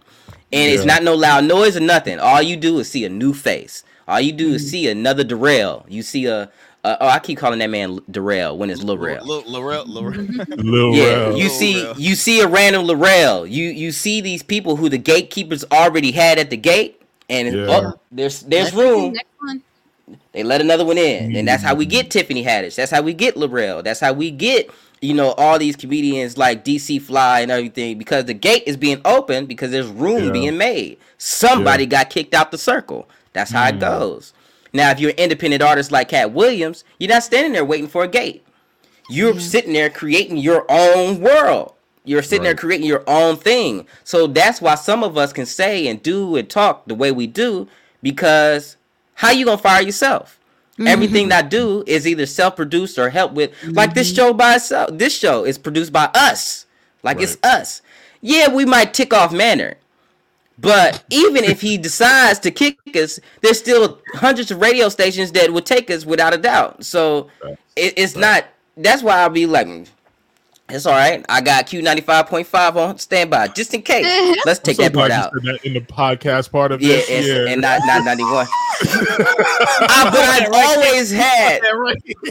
I've always had. As soon as we thought about the the radio show, I instantly thought, okay, who are three or four radio shows that loves me, that I can mm. say sorry to my guys to and girls, mm. sorry to my crew to for getting us kicked off. And I'm like, well, we have the number one radio station here. Mm. Well, yeah, yeah, I'm sorry, yeah. but we got something. But we're yeah. self-produced. That's why we can do that. Katt Williams is not gonna get kicked off his own tour. Facts. He's not. He's not standing at the gates for nobody, and I respect that game a little bit more. But said, uh, Steve, all that stuff, you're gonna watch them get phased out, and it's gonna look like naturally. It's gonna look like natural. Blah blah blah blah blah. These people ain't gonna do stand up no more. They they're not going to touch these local stages. You're not gonna be able to see them at Funny Bones. Nothing, and you're gonna be like, damn, why? Unless they self produce a show, you're not gonna see them. I, I have a Mm. question. What happened to Jerrod Carmichael? Who's that? He did uh, uh the Carmichael show. So he had a show. He he and and, and the reason I'm asking really this question is there's a follow up to this question. So he had a show that was on for two seasons that like Uh-huh. um, David Alan Grier, um, Loretta I Devine, Loretta Haddish. Devine, Lil Rel, Tiffany Haddish, like huge show, two seasons. Oh, Yes. Yes. He had he had his first stand up that was like on It was I think HBO, HBO Max. yeah, I believe it was HBO. His last stand up, he came out of the closet. yeah, he came out as gay. Mm, and that was the last we heard from Jerrod Carmichael. mm. Now, I asked that question because Katt Williams brought up the thing of an industry plant, someone that gets pushed out in front of everybody with no rhyme or reason as to how. You don't see the the work, you don't see the the comeuppance, you just see they're there. Mhm, So mhm. my question is like one, Syrok, how do you feel about that the industry plant thing? Um and like Specifically for Carmichael, Carmichael or just in general. Kevin Hart that they accuse of. I don't know that I necessarily agree about the Kevin Hart thing, but you can be an industry plant and still work your tail off. So I don't know. I I I, I don't have any Um, feeling either way. But just how do you feel about? Do you believe that's a thing? And yeah, Uh, so, I guess the, the way to answer that question is, what do I think a industry plant is? Because that's also up for debate. What I believe an industry plant is is a studio or production company, say Foxtel Studios, and we have notable reach when it comes to our productions. Meaning, I can put my show on NBC without any sweat at all. That is a, a noticeable reach, a a, a reputable company uh, of any type of sitcom show or movie or anything. Uh, the Harvey Weinstein's without the sexual assault type power. yeah, These people look for individuals who they can advertise through easily without too much um what's the without too much I don't know trouble. I don't I don't know a, a good way of answering without being too clean, clean. yeah, they knew they usually clean Yeah. and then they can mold easily. So say you know I I get decided to be an industry plant, which will never happen. But let's No. just say Sorry, fam, ain't happening. it ain't happening. It ain't happening. But I would most likely have to cut my locks. I would most likely have to, you know, get a couple mm. tattoos removed. It would just they would have to change me into the image that they like. And then mm. once they do, they put millions of dollars behind my marketing. So Yeah. they would give me a, a show at the Funny Bone and literally spend 2.5 on production alone, regardless mm. of what I'm even talking about. And mm. then mm. Wow. choose and edit and spend weeks at a time on the the angle that they're going to use for this show. So an mm-hmm. industry plant is it is very easy to be one. It's not as diabolical as what people think it is, and maybe that's what Katt Williams meant wh- when he said, "What do y'all think an industry plant is?" Mm-hmm. It's not somebody mm-hmm. who's trying to destroy the world. It's someone No. who's just trying to convey the advertising efforts of whatever company put them out there and it's it could be fair to accuse Kevin of being one because of his advertisement endorsements. They they I mean, it could be. You know, he, he's very Do I agree the whole time? Right, he's Yeah. very commercial. But Mhm. do I agree? Mm, I don't know. I don't know. Well- he says and does a lot of things that just is against industry plant movements.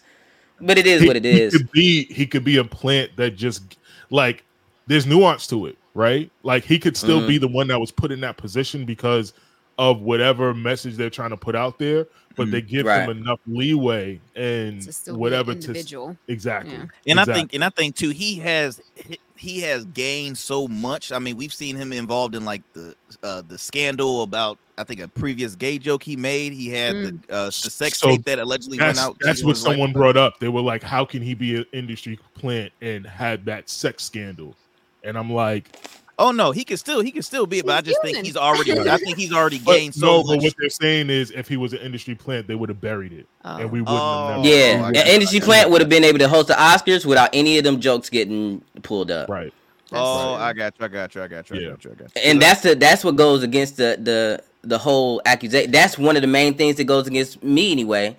Is when he was about to host the Oscars and get too Mhm. far up there, they Mhm. had to be like do do do do do do do do. But it, it it and it ended up not working anyway though because I mean he's arguably one of the most famous people, not just comedians, but one of the most famous people Facts. around. I mean, Right. come on now, Kevin, it's Kevin Hart. Like you, you know, it's crazy when he he has co-headliner with The Rock. Mm. Like, you can't really Yeah. say who's the star in their movies because they're, They're here. so good. They're Yeah. right Yeah. here. Yeah. yeah, So yeah. Now, like now, Steve e- Easy, a commercialized person. Like Steve is like, what is he doing? He got he he's on the radio s- almost seven days a week. He has the game show. He had multiple talk shows, and it's funny because I don't know if I sent y'all a video of Tony Rock going off about uh pretty recent too about Steve Harvey. Um, just saying like he's the man with the answers. All of a sudden, like come on, he's been. He's on I think that too. It's, it's hilarious. I'm like, I how all of a sudden, one day I woke up and Steve Harvey was the voice of black people, and I was like, how? Look, so, How like, did I'm that like- happen? I'm like, all of a sudden he Mm. goes bald. He's Dr. Phil now. Like you got hero think like a man, or had the, the think like a man b- boomed up, which hey, Kevin Hart was a part of. And then you know you continue to see it's it's a lot. I would but- never want my wife to think like me. What if I, I like what what husband would hear someone tell their wife, "Hey, you need to Well, think like a thing. man." We don't want that, but he he saw a lane to be the voice of the man that's protecting women. Yeah. he played and his he- cards right. He played his he- cards I protect women all the time, and I ain't never told a girl to think like a nigga. But he's also so think think Derek Jackson, think Yeah. all those people that speak the language that certain women That want women to love. hear, right? And you placate to them, and then you tell them these things like, "Oh, you shouldn't wait ninety days before you have sex with him, or he doesn't He respect say you." that. Yeah. You say That's crazy. I'm not gonna last 90 days with you. I'm not gonna last No. three. Once I go three dates All with you, Three once I go three dates with you, sir, have you? Come on, come on. I get I just woke up, but I'm sexy. Stop it. Like I, I get, I, I, I. Come on, stop it. That you've never been on a date with me. What No, Three I- I dates? don't Get with the You point before I folded. throw up, Syrok. Get Three days and you are folding. You don't understand how charming I am. What if You gonna call your parents about me. pansexuals, Syrok? What if they're pansexual? then, they, then they can't. You know, they they have to like really know you. They want to know you. I don't. It don't take that that is long. I'm an open book. Like like you're No, pansexual is like a person who, uh, yeah, he's you're turned on by thinking the of spirit and not the. It's the it's another the word sex. for it. It's um I- I've seen it on dating profiles. yeah, like you're Pansexual kind of fits it. it though. Pansexual okay. kind of fits it. You turned on So- by the spirit of the person and not the sex of the person. oh yes, yes, yes, Yeah. for sure. But I was thinking there Mhm. was a, there's one. It's like omnisexual, something like it's, it's Hey, one hey. of them that you got to appeal to their thoughts and brain Mhm. and stuff like that. Oh yeah, that is Yeah, one yeah. too. yeah, Demi? yeah, You know, you know what I, I, think, was I thinking. think so. I Demi? think so. Y'all, y'all, y'all know what I was thinking. Uh, here we y'all go. all nasty. Just That's what I because was you stay on the vanilla side of things, sir, doesn't mean that we're nasty. Get your missionary sex out of here. Let her. Let going back to the woman thing. making love. Steve, Steve's. I feel like you're right about that. Steve Harvey saying things that women want to hear. Mhm. But Sure. I don't think that that's healthy for women who want to be in a healthy relationship. Oh, it's not. It's But just that's not it's what it's not. about. It's that's not what it's about. You know. But I'm I always thought the goal was to help uh, No, women, especially women who's been burned before. I thought the goal was to be. Rock, you are not that naive. To be you be are not that. I, naive. d- I did. I, I, You wha- wha- teach me. you You, gotta learn me. You, gotta learn me. That was you didn't think that was Steve Harvey's goal, did you? Uh, no. Uh, uh, Steve Harvey's goal was to make money. What did we, what are you going to What- say? The what goal he is to be make- what? he is making. He is he is the black as of right now. He is the black Ryan Seacrest. They had they had Steve hosting New Year's specials. They had I mean, there's so much projects until it's insane, and I'm just like, when did It- this all happen? Because I, I find Steve good. really corny. I really do. I found him. re- sounded good. What he was saying sounded good, but it wasn't fat. And like to your point, Syrok, it wasn't anything that was gonna put a woman in a place of being of achieving a, a successful relationship because the things he was telling women to do, we didn't rock with. So how are you gonna catch a guy Mm. When you're getting advice that doesn't appeal to the guy? You know Any what of the guys. that makes sense. Look, ladies, hey, I'm gonna say this so I can clip it later for my IG. I am never going to tell you something just because it's nice to hear. I am trying to tell you Yeah. something because I truly believe, whether you disagree or not, I truly believe what I'm telling you is going to help you love better. I love love so much that anybody who's earnestly trying to find it, I'll do whatever I can to assist and help you score. But that you might not hear what I have to say. You might not hear what I have to say. But, but you know what? I like one thing that I can say in different relationships I've been in. I like the person who can tell me things that you know is fucked up about myself, Mhm. but it's just how it's done. And so I feel like sure. though, even Katt Williams said in his special, he said, you know, there's a lot of women out here who don't have a man because they're acting like one. Oh shit. And he said, Oh and then- damn! Now Yeah, that I think about it, was that a shot at Steve? Mm. That's a bar. I didn't. I didn't. I don't remember that. Yeah, he said. I'll have to go back. he said. And then he said a few minutes after that, he said, uh, "But if I'm being honest in business, I'll pick a woman over a man any day to do the job because they'll do Yeah. it ten times better than a man." Yeah. And so I've, to me, I was like, "Well, that's kind of conflicting because it's like." You don't, you know, to us to be so good in business or to always be so business minded, but then on the flip side of it, we don't want you acting like a guy, but the guy is the provider. Uh, I The can answer that. I can a answer that. I can answer that. Um, it, y'all know now that everyone who's in my company are women. I'm the only man who works. Oh, in my security. So T and me are the only men in my business. Mm. Um, everything else is ran by women, and it, I'm kind of on Katt's side. I just prefer to work with women. I just prefer to, you know, in my office, I prefer to have women debate over issues and how we can get better at something than to hear men. Uh, I, I don't. But do you think that puts us in a more masculine role? No, the women around me are general? v- extremely. The women around me are extremely feminine. They they don't except for Stephanie a little Stephanie a little tough, but but she still walks in her femininity when she's around me. So every woman who works with me directly or works with me on the show or anything like that, I've never thought, man, this is a masculine bitch. Never. I've never thought this is a masculine motherfucker. No, I've thought this is a mm-hmm. hardworking woman. I, mm-hmm. I they walk in their femininity around me. You know what I mean? But my wife and, and my girlfriend, they individually when they're by themselves, I would say that they are some tough people. My wife gets scary. Mm-hmm. My my my lady, my girl, she man, she takes on the world sometimes. Like both of these ladies are extremely tough, strong, mentally capable of doing whatever they want to do. But when they are around me, they are girls, girls. They are So what type like of they- women do you think he's referring to when he's saying you can't get a Think man? like a man? Act like a man. No, he said Oh, the a lot of women out here can't get a man because you're acting like a man. I believe that would come from the standpoint of you have to let a man Be a man. lead. Yeah, You I was have to about let a I was- man That's lead. exactly what I was like thinking. for example, Michelle, I'm thinking of I don't know if y'all remember y'all know the show Living Singles, Maxine Shaw. She was an attorney. She Mhm. was very pro women all day, every day. Yeah, she she you know she had her hoes on the side, but they all got. She was like, no, uh, I'm it's me, it's me only. So I think that's where you know what he meant by. But but listen, be- when Kyle when Kyle first started dating him, dating her on a serious tip, she all changed that it, melted away. up. Absolutely. all that Changed- went. A hundred and ten mm-hmm. percent. Absolutely. I think a woman should be looking for a leader in a man, and she mm. won't turn on that femininity until she finds her leader. You can mm-hmm. still be, you can still be strong, independent. You know, you can still be all mm-hmm. those things as a woman, mm.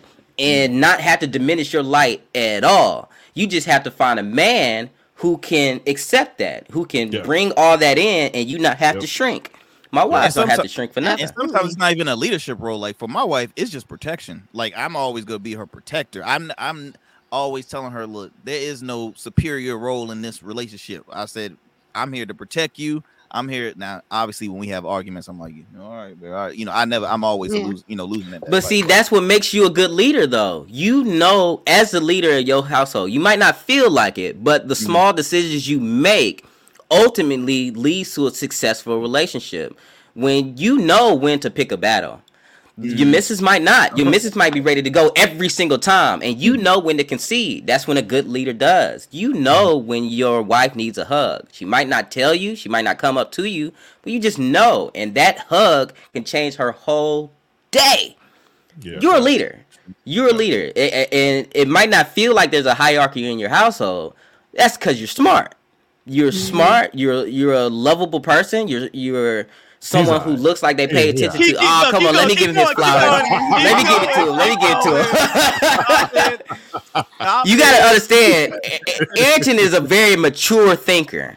He's a Yeah, he very, very definitely is. mature Yeah, thinker. And the is. fact that he says that there's no leader in his household even proves that to the even proves that even more. Yeah. He's a leader. I see it every day in him. Every time I see him, he makes the right decision. And Yes, that's what his wife sees in him. Ah, shut up. You still you still think Ced is talented. Anyway. Well, I'm not thinking you want to come with me. I'm gonna And take now, you to see and one now of we're these back. shows. And now we're back on. it. and now we're When things have Ced- returned to when normal. Sid come to Hampton Roads, I'm gonna be like Syrok. I got a birthday surprise. It's a surprise though. It's a surprise. Unless he booked me for 30 minutes, I ain't showing up. You say you wasted your money. But so- before you say something, Michelle, so the perfect analogy I have, and I do this as far as business too. Um, if say I'm a spaceship or a ship in general, if I can dock at your port without shrinking my ship, then I can love you. I can work with you. We can proceed to do whatever we want to do together, regardless of the type of relationship I'm I'm talking about major. whatever relationship I'm talking about. I'm talking about business, relationship, anything. If I don't have to shrink, I can be perfectly at home. Mm-hmm. Michelle, you are a very, very powerful woman. I don't, I don't know too much about who you was in the past, and to me, it sounded like she was a whole ass person. But you now, I mm-hmm. can't even see you now versus the you in the past in the same room without you playing her. Like, ugh, get this brought away. That's how I feel. Like, mm-hmm. you don't have to shrink around me though. You ain't never you don't you'll never have to feel like, man, let me let me put myself in a smaller so I fit into this mold. You came into in your city, you were you, you tested us out a little bit, and then you was like, all right, this is how big my ship actually is. And no mm-hmm. one said pipe down. Not Cam, Yeah. not not Arrington, not me. No one said shrink. That's what a good man, a strong, real man is supposed to be like. I He, absolutely. you just got to be able to pull up, pull up, be you, and be loved. And as long as they I fuck with think- you, go ahead, go ahead, go ahead. I'll oh, stop no, my no. rant. Yeah, no, no, you're good. I was just gonna add to it. I also think that in a lot of circles, the three of us talking about the us men, we're the exception. We're not the rule. Mm-hmm. Like I we don't have fragile masculinity. You know what I'm Yeah. saying? So we Are we can- the minority? I think. s- I think I so. honestly, as much as I've dated in my lifetime, yeah, y'all are definitely very different in how you think because you're saying you're basically saying, you know, I would lead my woman with love. as opposed to you know i've had kind of two different types of relationships. One is i have to do everything. I have to pay mm. for everything. I have to emotionally mm. help this person deal with everything and i mean like day to day they can't handle even the smallest things. I'm the problem solver. I'm the provider. I'm i'm i cook i do the laundry i take care of the kids. I've been that role and it took going through For your kids. yeah i did it for my kids Oh, so I thought we were talking about. I'm sorry. I thought we were talking about like relationships for men. no, I'm well. I'm talking about relationships with men. Yeah, that's what I'm talking about. Like Oh, I've been in. You were his parent. where I yes, where I was the mom. I mm. basically was the mom, and the problem with that is it turned me very masculine in the relationship to the point where I would be to a point and be like, "Go clean your shit up." Like, can you go pick mm. the stuff up off the floor? Like, I'm not a maid, and it it I didn't like how that turned me because Yeah. you're right, it pulled me away from being able to be feminine, and I didn't trust that person. I didn't think they would protect me, and to be honest with you, we thought somebody broke in one night, and the the motherfucker told me to go downstairs with the gun. To that level, I'm just telling you the truth that I, what I've experienced. You won't say a name. You won't say a name. I, I don't want her to say a name. I'm uncomfortable right now. I'm about to add him on Instagram. You won't say a name. Man said, "Shit, you hear that?" Uh, And I'm just like, hey, babe, hey, babe, what you gonna do? What you? I literally was like, how are you?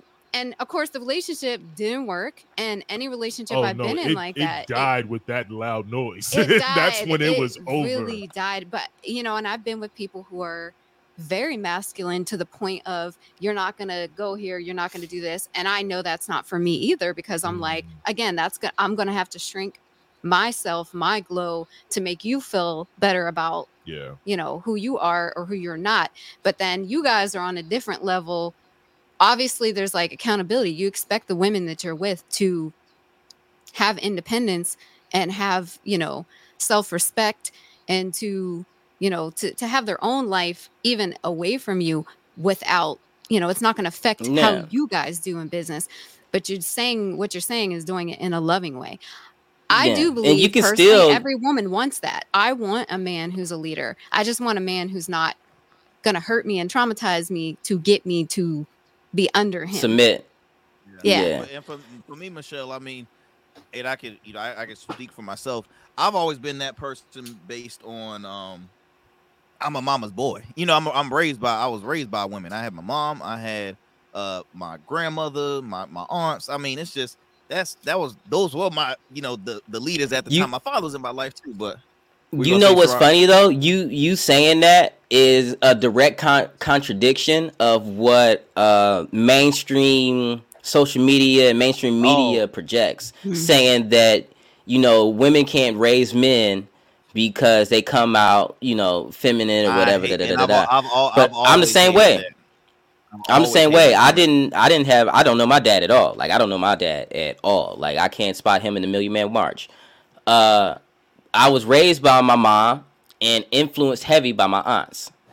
Um these were not masculine women at all. Now were they strong, scary women? Hell yeah. Hell, But man, these women are scary. Each of my aunts I felt like could box me up three times over until I hit like the Marine Corps. It wasn't until I had to get trained. to then, even then, I felt like if two You of like, them all jumped right. me, all right now. yeah. All right I can now. take one. I can take maybe my mom and one of the older aunts, but I can't take. yeah. yeah. So these women have always been strong leaders in my life, and I don't feel like I'm. I don't know. I called Cam sexy the other day, but I don't feel like I'm the the uh, most feel that, feminine man in the world. How'd you feel about that, Cam? How'd you feel when he called you sexy? Oh, I blocked it out until he he just brought it up again. I- Uh, I- d- d- you just shut up. You know I called you sexy. We had a whole thing. Now I'm about to go back to the clips, and now I'm about to post it on our official page of us yelling at each other. hey, hey, look, family, family. I hate to be the uh, the uh, bearer of bad news. I have got to go like right now. Um, Yeah, but yeah. I, know we, we, we, I, I apologize. I apologize because it always gets great when I get to sit down and talk with y'all. Um, It's y'all my fault. I got on like we late, gonna late, late. gonna End it, end it. We gonna end it right now. We can end Yeah. it. Oh, let me when you do leave, let me don't leave nowhere, uh, Cam and Michelle, because I got this story about this break in that we had, and it'll be it's hilarious for y'all. It's all Okay. Oh All right, y'all. I'm about to be out. All right. He's still here. Okay. so before we go, we had a person. So you know my truck was vandalizing and everything, Yes. right? Mhm. So before that, we heard some noises outside, and we thought people were either trying to break in the house or mess with the truck again. And um, so I we heard the noise. Everybody got scared. I turned on my light.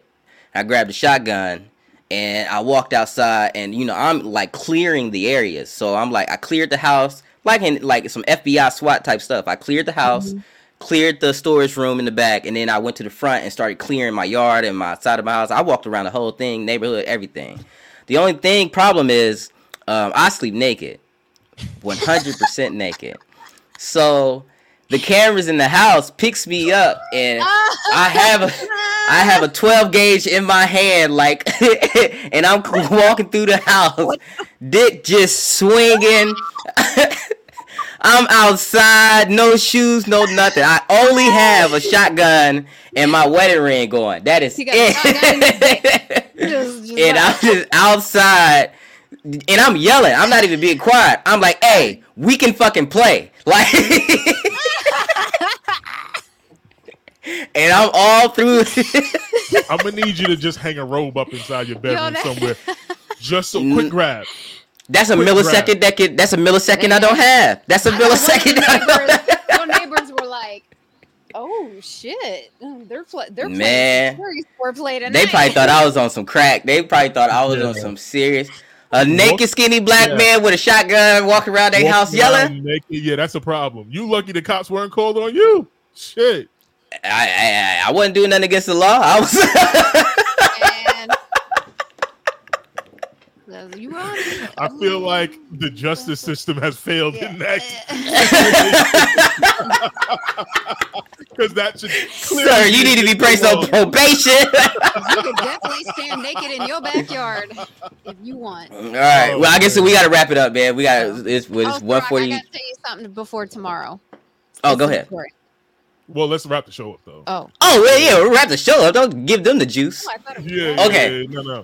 Uh, well, right. Syrok, Syrok, you wrap it up. Yeah. Close it up. All right, y'all. Another podcast. It was amazing. All the lists. Y'all know where we fo- to follow us on, especially if you're listening to this portion of the show. I mean, hell, we've been on air for about 140, what, an hour and 46 minutes. That's a long ass time to be listening to us and not knowing where to follow us. So make sure you follow us on all our social medias, especially in your city too, where we get to ask questions and y'all answer them, or you can ask ask us questions. and We answer them on the air. All right. Hot 91, the soul of VA. It's in your city. We love y'all. Out. We out. We're gonna end that.